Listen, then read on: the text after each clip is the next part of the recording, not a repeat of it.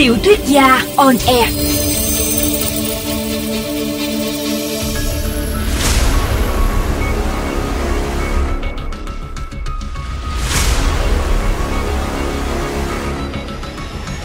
Xin chào các bạn thính giả của VOV Giao thông. Chúng ta lại gặp nhau trong chương trình Tiểu thuyết gia on air. Tôi là Đặng Thiều Quang, tác giả truyện săn cá thần. Như các bạn đã biết, trong chương 12 vừa qua, Đăng Cuội và Tú Khỉ đã quyết định sẽ đi xem bói để tìm câu trả lời cho những điều kỳ lạ đã xảy ra. Trên đường đi, họ bất ngờ gặp tai nạn giao thông. Xảy ra giống hệt như điểm báo trong giấc mơ. Mọi chuyện càng trở nên đáng sợ và bí ẩn. Nhưng họ không còn lựa chọn nào khác. Chỉ có thể tiếp tục cuộc phiêu lưu này mà thôi. Chúng ta hãy cùng theo dõi tiếp chương 13 ngay sau đây. Cùng tìm hiểu những điều bí ẩn đang đợi chờ ở phía trước.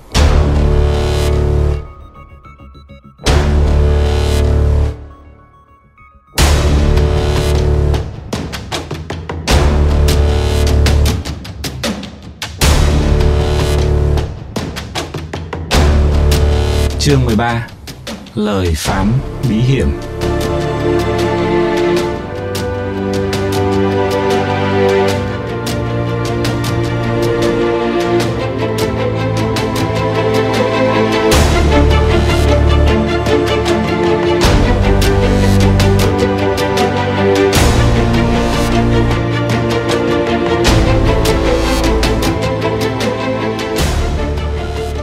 Cung điện của Ngọc Hoa công chúa trông chả khác gì cái chuồng lợn, tô vẽ lòe loẹt xanh đỏ. Khi chúng tôi đến, đã thấy các con nhang đệ tử trầu trực đông nghịt, đứng ngồi vạ vật khắp nơi. Xây cất bừa bãi, nhưng được cái cơ ngơi của cô rộng rãi. Có bảo vệ đeo băng đỏ đứng canh cổng, chỉ dẫn chỗ để xe, chỉ bảo hướng dẫn thủ tục ghi sổ chờ đến lượt. Có cả quầy tạp hóa, phục vụ nhu cầu của khách. Để kệ Tú Khỉ nói chuyện và hỏi han chuẩn bị lễ lạt. Tôi mon men, đi vào sân và tò mò quan sát. Khói hương nghi ngút, rồi những tiếng gì rầm to nhỏ, kỳ bí một lô một lốc chiếu hoa, dễ đến gần hai chục cái trải ra sân gạch. Mỗi chiếu quây quần vài người, và họ đang gọi hồn thì phải. Có nhiều người mắt nhắm nghiền, lắc lư, trông rất kinh dị. Có người khóc, có người cười. Nói chung bầu không khí rất kích động. Cũng có nhiều chiếu, người nhà ngồi vẻ đờ đẫn, mệt mỏi và thất vọng vì mãi hồn không chịu nhập. Tôi chú ý đến một bà tầm 50 tuổi, mắt đang nhắm nghiền, mặt thì tái nhợt, thất thần, đang ngồi đu đưa như say rượu. Chân bà ta chân co chân duỗi, rồi hút thuốc lá phì phèo như con nghiện. Người nhà hỏi gì thì bà ta đáp nấy. Thế anh có muốn về không? Em sẽ đưa anh về với mạ. Một người đàn ông hỏi bà ta. Không, anh không về đâu. Anh ở đây được rồi. Với cả ở sâu trong rừng lắm. Khó tìm lắm. Khó em cũng tìm được. Anh đang ở đâu chỉ chỗ cho em đón. Anh có muốn về không? Thôi anh ở đây được rồi, khó tìm lắm. Ở đây còn có bạn bè, đồng đội Thế anh có nguyện vọng gì không? Em sẽ đáp ứng hết. Không, anh chả cần gì hết. Chỉ thèm thuốc thôi. Có sông cầu hay điện biên bao bạc thì càng tốt. Thuốc lá thì khó gì. Anh có cần xe cộ, quần áo hay tiền nong gì cứ nói. Trong rừng chả đi đâu, chả cần gì. Anh chỉ nhớ mà thôi. Nhớ bảo cậu Hà vớt chỗ tre ngâm trong ao lên nhá. Câu chuyện cứ thế một hồi Mỗi lần nghe thấy điều gì hoặc điệu bộ của bà kia gợi lại về người thân đã mất. Người nhà ngồi quanh lại bật khóc, Hoặc là họ phát cuồng lên. Có người thì chỉ lấy tay bụng miệng khóc. Cảnh tượng trông rất kích động. Một người đứng bên cạnh ghé tai tôi bảo, Hồn nhập vào bà này là lính chết biên giới phía Tây Nam. Vừa nhập vào phát là người nhà nhận ra ngay. Điệu bộ giọng nói y hệt. Quả thật Ừ, trông điệu bộ và nghe giọng nói bà đó Rất không bình thường. Cứ như là đàn ông vậy. Tôi cứ thấy ghê ghê là Rất nhiều gia đình đang cùng gọi hồn một lúc. Có vẻ không thể coi thường cô được. Theo người đứng bên cạnh chỉ, tôi nhìn thấy cô. Cô đang đi lăng xăng khắp các chiếu, Chỉ bảo người nhà. Đó là một người đàn bà nhỏ thó, Nhan sắc dưới trung bình. Nửa quê nửa tỉnh. Mắt thì đảo như giang lạc. Ăn mặc đồng bóng và xấu xí.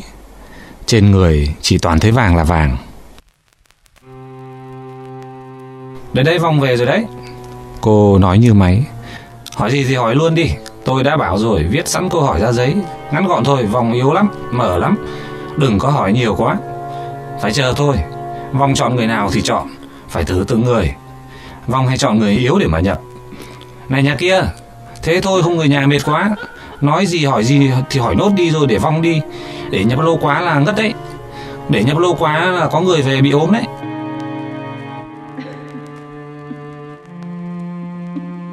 Mày thấy chưa? Tú khỉ bỗng đầu thì thào bên tai.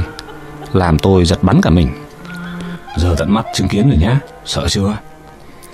Kể cũng ghê ghê. Tôi nói, Thế bao giờ mình đến lượt? Phải xong cái đám gọi hồn này đã Rồi mới đến đoạn xem hậu vận. Chắc là phải chờ lâu đấy. Ra ngoài uống nước tí đi. Tôi nói, Trong này tao Tao thấy cứ như say sóng ấy, Nôn nào hết cả người.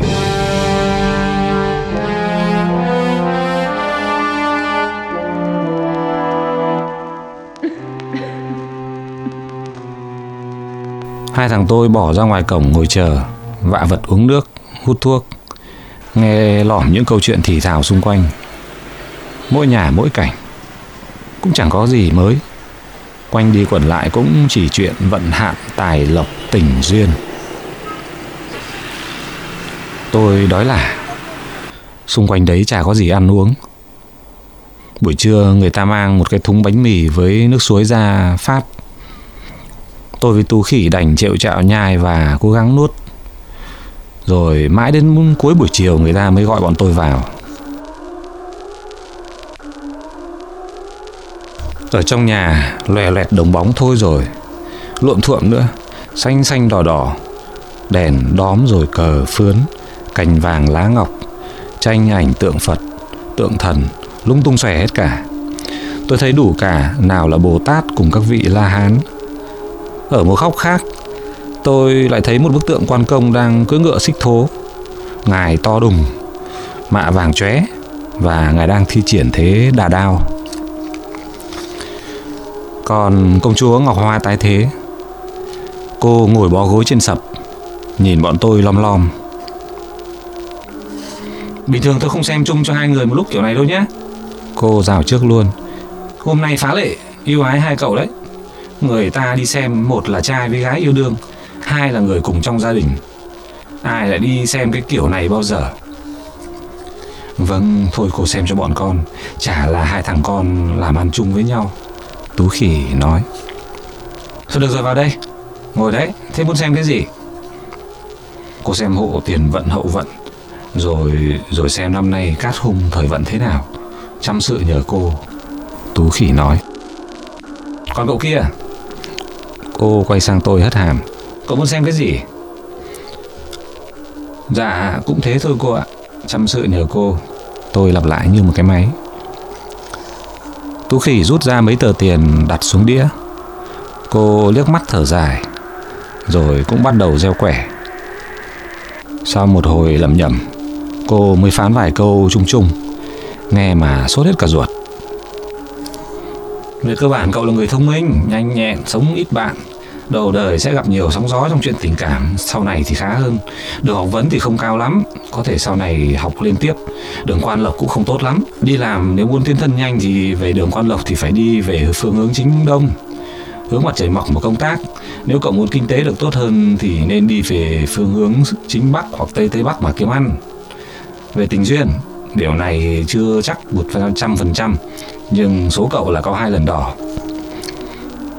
Thú thật tôi chẳng nhớ hết nổi tất cả những gì mà cô phán lên tu tì một hơi dài. Chỉ nhớ rằng Tú Khỉ cứ vâng vâng dạ dạ liên hồi. Đến lượt tôi cũng hệt như thế. Cô phán y như vậy, tôi cũng chẳng biết những điều đó có ý nghĩa gì, cứ vâng vâng dạ dạ cho xong. Thế còn muốn hỏi cái gì nữa không?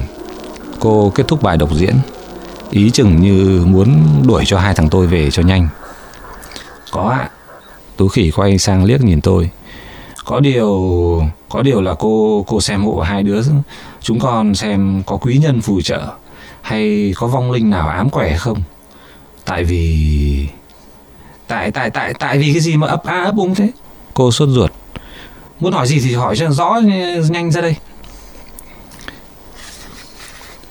Cô cô xem hai thằng con có bị ma ám hay có phạm gì đến thánh thần không? Dạo này có nhiều chuyện rất quái lạ. Nào tai nạn, rồi thì cờ bạc, thua tha các thứ. Thế mà không nói sớm. Nói sớm thì đỡ mất thời gian, nhìn là biết liền. Tú khỉ gãi gãi đầu, gãi gãi tai, cười trừ. Nó móc thêm ra mấy tờ tiền, đặt xuống đĩa. Cô liếc xuống vẻ hài lòng. Thế rồi lấy trong ngăn kéo ra một cái kéo cùng hai cái đĩa đồng. Và lấy mấy tóc, cô nói. Rồi ra dấu cho tôi ghé đầu lại gần, cắt đến xoẹt một túm, cho một cái đĩa. Với tú khỉ thì có phần khó khăn hơn vì tóc nó húi cua. Xong rồi cô bắt đầu lấy bật lửa ga, lần lượt đốt sạch từng đĩa tóc. Cô xăm soi rất kỹ, thậm chí còn hít ngửi sau đó lấy một lọ nước trong ngăn kéo ra, nhỏ vào vài giọt. Rồi dùng hai ngón tay xoa xoa xoa đều, như hòa tan chút cho của những sợi tóc này ra. Rồi bôi lên giấy, rồi lại xăm soi tiếp. Chắc cô lại đang làm trò ra cái vẻ kỳ bí ghê gớm đây. Tôi nghĩ thầm. Quả thực, tôi đã chán ngấy.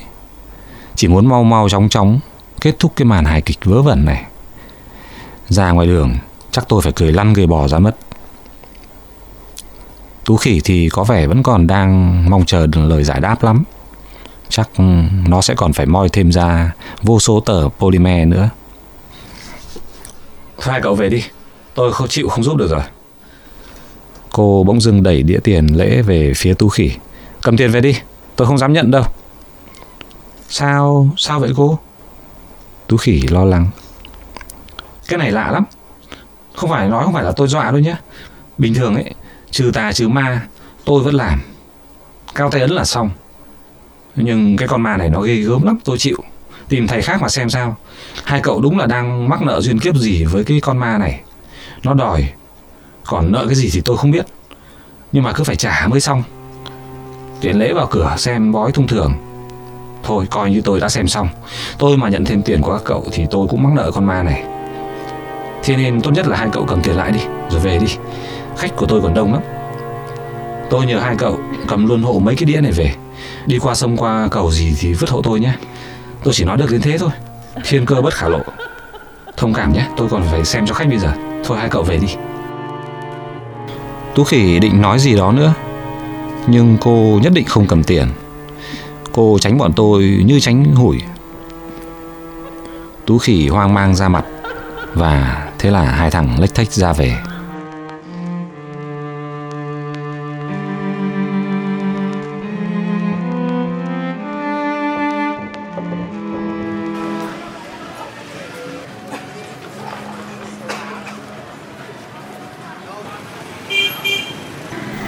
Rách việc phết nhỉ.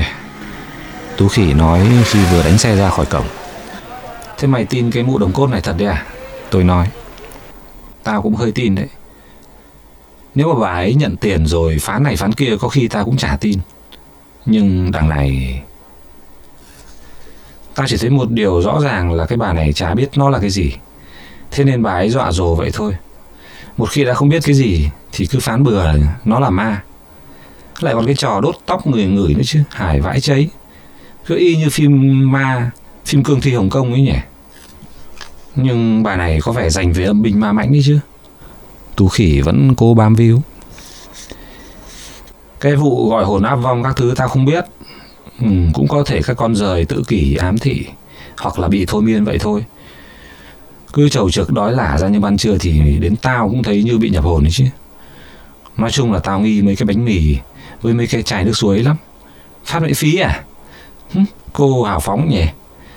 Thế tại sao lại mọc ra mấy cái quầy tạp hóa ngay ở cổng? Rồi bán từ cái tăm cho đến gói thuốc lào trở đi. Hả? Mày thử nghĩ xem. Thế nếu nó có nhét tí ketamin với ecstasy vào bánh bánh mì với cả nước suối thì khác gì cho nhân dân mình tổ chức đập đá tập thể. Hả? Lại thêm tí nhạc hầu đồng vào nữa thì thôi. Dân trời cứ gọi là bay lắc thích thú. Mày đã bao giờ đập đá chưa mà phán như đúng rồi thế hả em? Tú khỉ khích. Chả cần phải thử.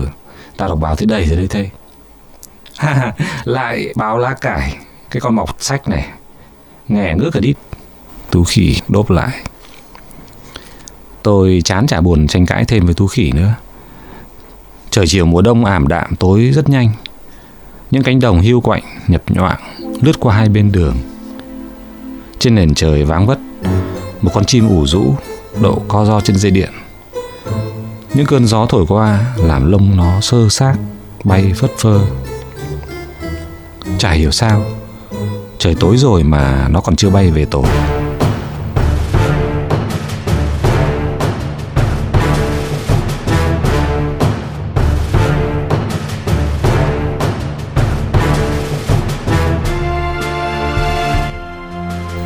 Trên đây là toàn bộ chương 13 tiểu thuyết Săn Cá Thần. Thay vì tìm được lời giải đáp thỏa đáng, những lời phán của bà thầy bói lại càng làm cho các nhân vật của chúng ta hoang mang, sợ hãi hơn. Mời các bạn đón nghe phần tiếp theo vào đêm mai. Tiểu thuyết Giao Ne được phát sóng vào 0 giờ đến 0 giờ 30 mỗi đêm trên sóng FM 91 MHz và thính giả có thể nghe lại hoặc tải bản audio trên website www.giao thông.vn. Tôi là Đặng Thiều Quang, tác giả truyện săn cá thần. Xin chào và hẹn gặp lại các bạn trong chương trình đêm mai.